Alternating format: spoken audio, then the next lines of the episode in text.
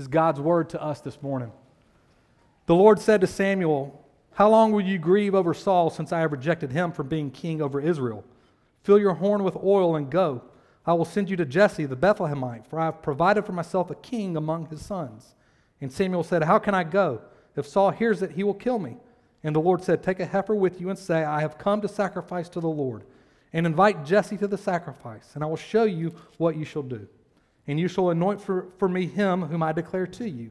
Samuel did what the Lord commanded and came to Bethlehem. The elders of the city came to meet him trembling and said, Do you come peaceably? And he said, Peaceably, I've come to sacrifice to the Lord. Consecrate yourselves and come with, with me to the sacrifice. And he consecrated Jesse and his sons, and he invited them to the sacrifice.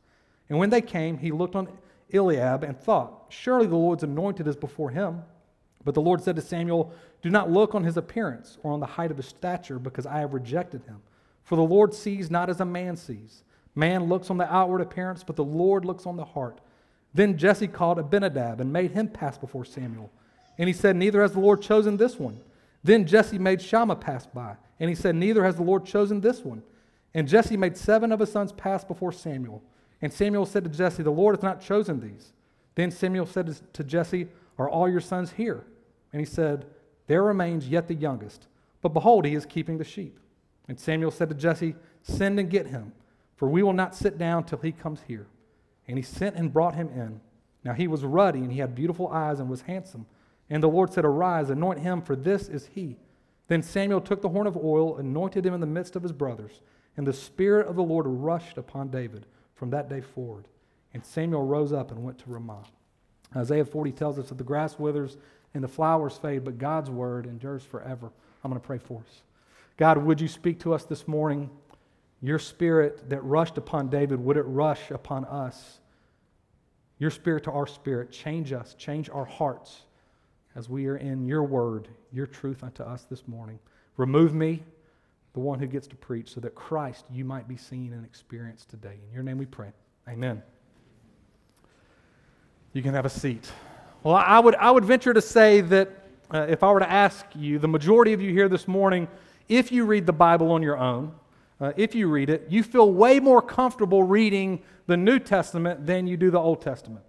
And, and as pastors of this church, we have a deep desire to equip you to understand the whole Bible, to understand that the God of the Old and New Testaments are the same God.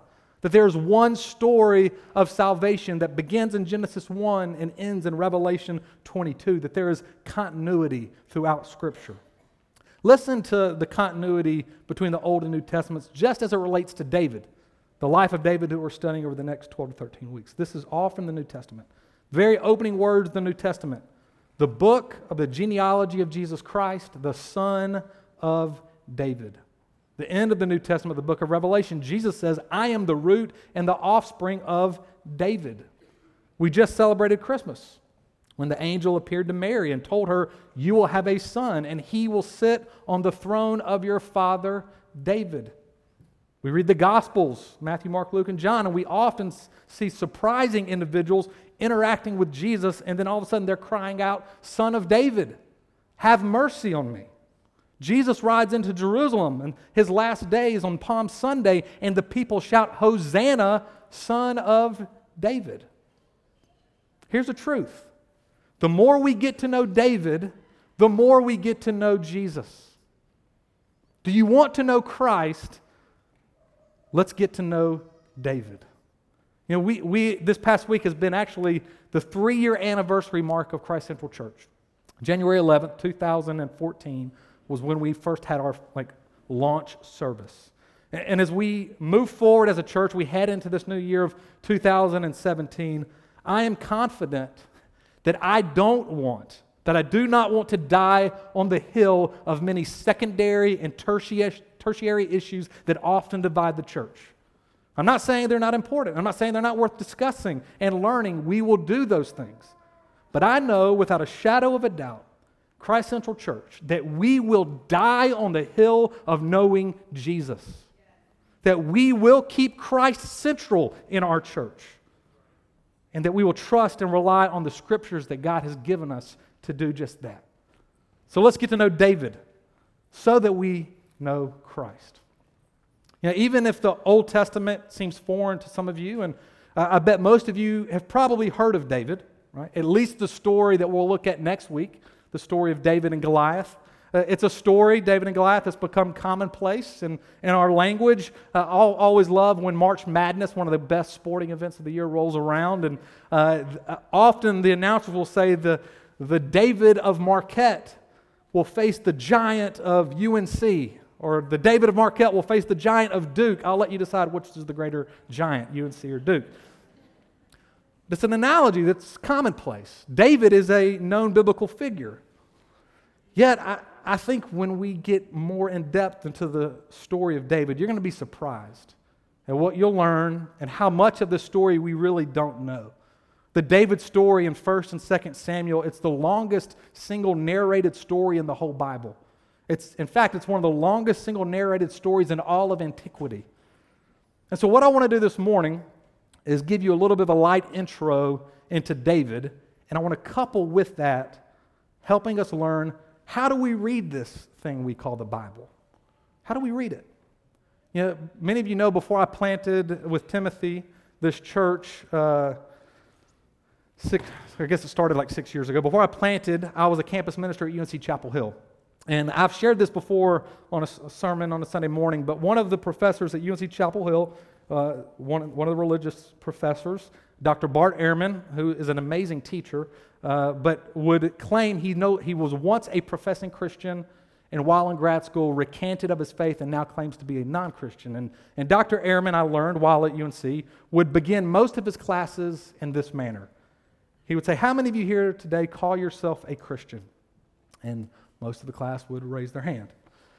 And then he would say, How many of you believe that the Bible is God's Word? Much of the class would raise their hand. And then he would say, Well, how many of you have read the Bible from Genesis to Revelation? And 10% of the class would kind of sheepishly raise their hand. Then he would ask, Well, how many of you have read all the Harry Potter books? And much of the class would raise their hands.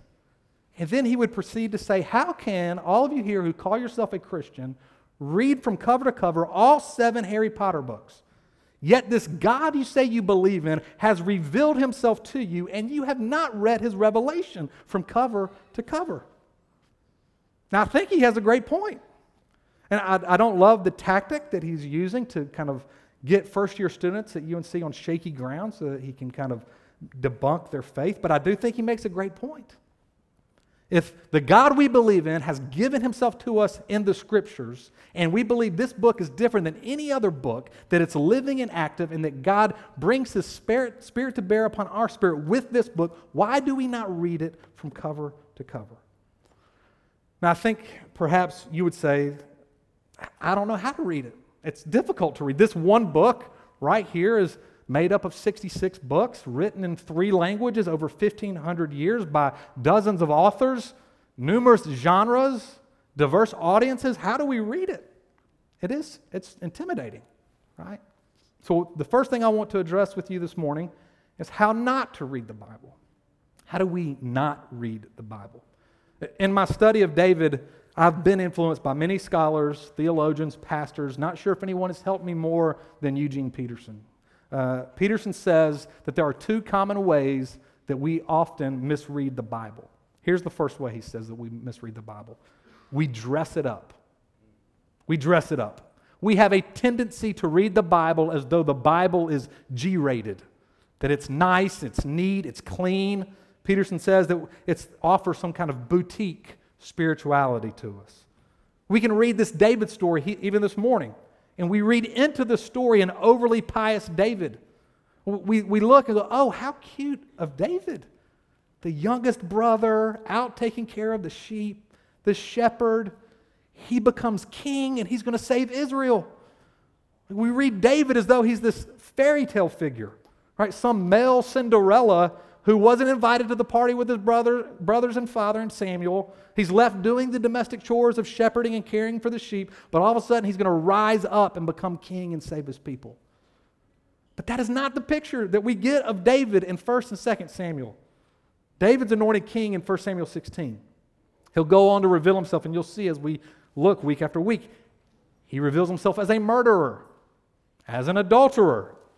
David is far from innocent. The very last words of his life to his son Solomon are go and kill. He gives hit orders for his last words. David is an unfortunate parent. He is an unfaithful husband. Peterson says, from a historic point of view, he was a barbaric chieftain who had talent for poetry.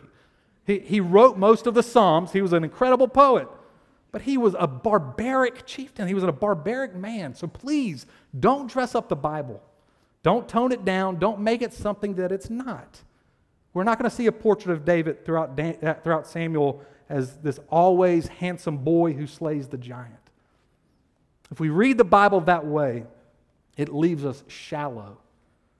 It leaves us plastic with no substance, and that's dangerous. Here's a second way we misread the Bible is that we moralize it. We moralize it. We make the Bible a moral handbook. Somewhere along the way, many of us pick up this bad habit of extracting from the Bible what I think we can pretentiously call spiritual principles, moral guidelines. And then we force ourselves or we force others into our hope for their life or for our life that we think God gives. I, I grew up as a kid, I think most kids grew up loving Michael Jordan. Right? Who doesn't love Michael Jordan? I played basketball growing up, and I would be in my backyard and I would pretend to be Michael Jordan on Craig Ehlo, like shooting. Like I knew I would never dunk like Jordan, so maybe I could shoot like Jordan. And so uh, I wanted to be like Mike. Do, do you remember the famous Gatorade commercial? It was one of the like the biggest Gatorade commercial of all time. Like Mike. If I could be like, want to be, you want to be like Mike, right? Made me want to be like Mike, Michael Jordan even more. Now, I'm afraid most of us grew up hearing the Bible taught in the same vein as that commercial. Like David, go and be like David. Go slay your giants. Go be like Abraham in Genesis. Step out in faith. Go be like Peter in the New Testament. Be passionate and take a stand. This type of Bible reading is harmful. It's harmful because it places a great burden on us with expectations we can never live up to. I mean, really, go and be like David. Go face your giants. Do you know how many giants there are out there, no matter how talented or how gifted you are, that you will never be able to slay? Death, cancer, violence that's all around us. This is a harmful way to read the Bible. And those who have kind of adopted this way of reading will view Christianity through this lens. And when they face unslayable giants, and they cannot overcome them no matter how much they tried to believe, will often chuck their faith altogether because they can't slay the giant. And that may be you this morning. And I will tell you, if you've been taught to read the Bible that way, it's, it's dangerous and it's harmful, and I'm sorry. Reading the Bible this way makes you think you are the central character of the Bible. And if you read it with you as the central character to go be like David, you're going to end up frustrated and angry and discouraged in this life. My hope and prayer for you and for us here at Christ Central is that you will know we love the Bible. And I pray that you will never leave on a Sunday morning thinking that you need to go be like this character. Now, the Bible has models and examples, but it's not a book primarily full of models. Museums have models. Magazines have models. The Bible is a story, a story that we are invited into to be a part of with Jesus as the main central character. So let's look at how we should read the Bible. Look at how we shouldn't. Let's look at how we should read the Bible. Uh, I bet most of you have worn, sunglasses at some point in your life. Uh, I, I will occasionally wear them around town, but I always wear them if I go fishing. If I go fly fishing, which I don't do enough, I will wear brown tinted polarized sunglasses. And as I fish on the stream or the river, everything around me has a brown tint. Everything is tinted. As Christians, we believe here at Christ Central that the Bible is trustworthy, that it's reliable, and it's true. We believe that the true reality of life is found in the scriptures, not in our perception of life. In other words, the Bible is to be the lens that we view all of life through. Everything we see, everything we experience in this life is to have a tent, a scriptural tent. But what ends up happening for most of us is that we view life through the lens of our experience or our knowledge, and then we try to fit the Bible into our experience or to our knowledge. The lens of tent of most of us is our own life experience. And when we do that, we miss the Bible. We miss what the Bible is saying, and we reduce our life to this echo chamber where all we hear is the sound of our own voice or our own experiences. The Bible is to absorb the world. The world does not absorb the Bible. And that is an extremely hard shift. That is a world and life you put on some sunglasses, see through a different tent kind of shift. To do so, we have to see that the Bible is a story, a unified story with four acts creation, Genesis 1 through 3, the fall into sin, Genesis 3, until Jesus comes. And then we see chapter, Act 3 of redemption in Christ and by Christ. And then we see the restoration of all things at Christ's return. This is the story, the unified story of Genesis to Revelation, with one central hero, Jesus, in this story that we're called to participate in. Have you ever wondered why, since the time we learned to speak and children learn to speak, we demand to to be read and told stories.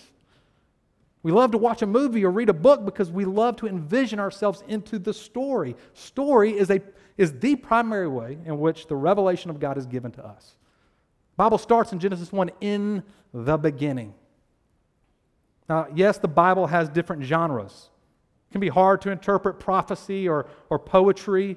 I'm not minimizing this, but from beginning to end, the Bible is a story that we as followers of Christ are to make our story. So let me ask, how does that affect you? Why do I say that? Why is that so important? Why is it so important that we see the Bible a story of creation, fall, redemption, restoration that we are called to participate in? First one is that I think it I actually think it reverses the mistakes we make when we don't read the Bible properly. So here's my first point. Instead of being shallow and plastic like we are when we kind of misread the texts, of the Bible. Reading it as story allows us to be earthy, gritty, real, and honest. We live in dirty Durham. We live in the gritty city, right? I've always loved that mantra. I've loved it because what it means is that we're a city that wants to be real and honest and not fake and not plastic. We want to be real. And the David story, like most Bible stories, presents us not with this polished model, but with a human being with rough edges. David at times appears to be this living contradiction. He's the least of his brothers, out taking care of the sheep when Samuel comes looking to anoint the king. Shepherding was the most menial of tasks. He had the, the, the, the most menial of tasks among, amongst all the brothers. He's, he's an afterthought to his father and his brothers in regard to who will become king. I mean, he is the baby brother, he is the runt of the family, who then becomes the anointed king. And we'll see that he has many opportunities to kill King Saul, to take over the throne. But instead, David waits patiently, trusting the Lord. And we see him, which we'll see next week, step out in faith and defeat the God defying giant Goliath. While at the same time, he will sleep with Uriah's wife Bathsheba. He will plot and kill Uriah, who was a faithful, loyal soldier in David's army. He will lie and pretend to be a madman He'll slaughter a whole town just to keep his cover. So, what we see in David is a human being who is fighting and praying and loving and sinning. We see him angry and devious and generous and dancing with joy. The Christian life is full of conflicts, it's full of mistakes. Times it can feel like we're a, a walking contradiction, full of joy and sorrow dancing and weeping. That's human life. It was David's life. As we're invited into this gospel story, we're invited in with hearts that are sometimes loving and sometimes unloving. Sometimes we're obedient and sometimes we're disobedient. Which leads me to the second way of reading the Bible, a story that reverses and corrects our mistake, is that instead of you being the central character if you read it as a model or, or moralize it, reading the Bible as story gives Jesus as the hero. Look at verse 7. which is the key verse to our passage. I think it's one of the key verses to the whole David story, and really one of the key verses to the whole gospel of Christianity. It says, Man or people or the world looks on outward appearance, but the Lord looks at the heart. I want to spend just a few minutes to break that down for you. Man or the world looks on outward appearance, but the Lord looks at the heart. The world looks at outward appearance. I don't think I have to convince you much that that is true. That is true. We've all been kind of taught how to, how to do this. Have you heard the names Ted Bundy or Andrew Cunanan? Ted Bundy was a serial killer in the 1970s. Andrew Cunanan was a serial killer, went on a three month killing spree in the 1990s. Bundy killed women, Cunanan killed men. The most famous person Cunanan killed was Versace, the designer. Do you know the common thread of both Bundy and Cunanan? They were both handsome men. People looked at these two men, saw their appearance, and were convinced that they were nice men who could be trusted, and so they followed them. They looked good, but they were monsters. Our world and our culture has taught us to judge someone by the way they appear. Maybe you know somebody who married somebody who was a knockout. Everybody thought, man, they won the grand prize. The person this married, they were just good looking, right? But then in marriage, that person actually becomes a monster.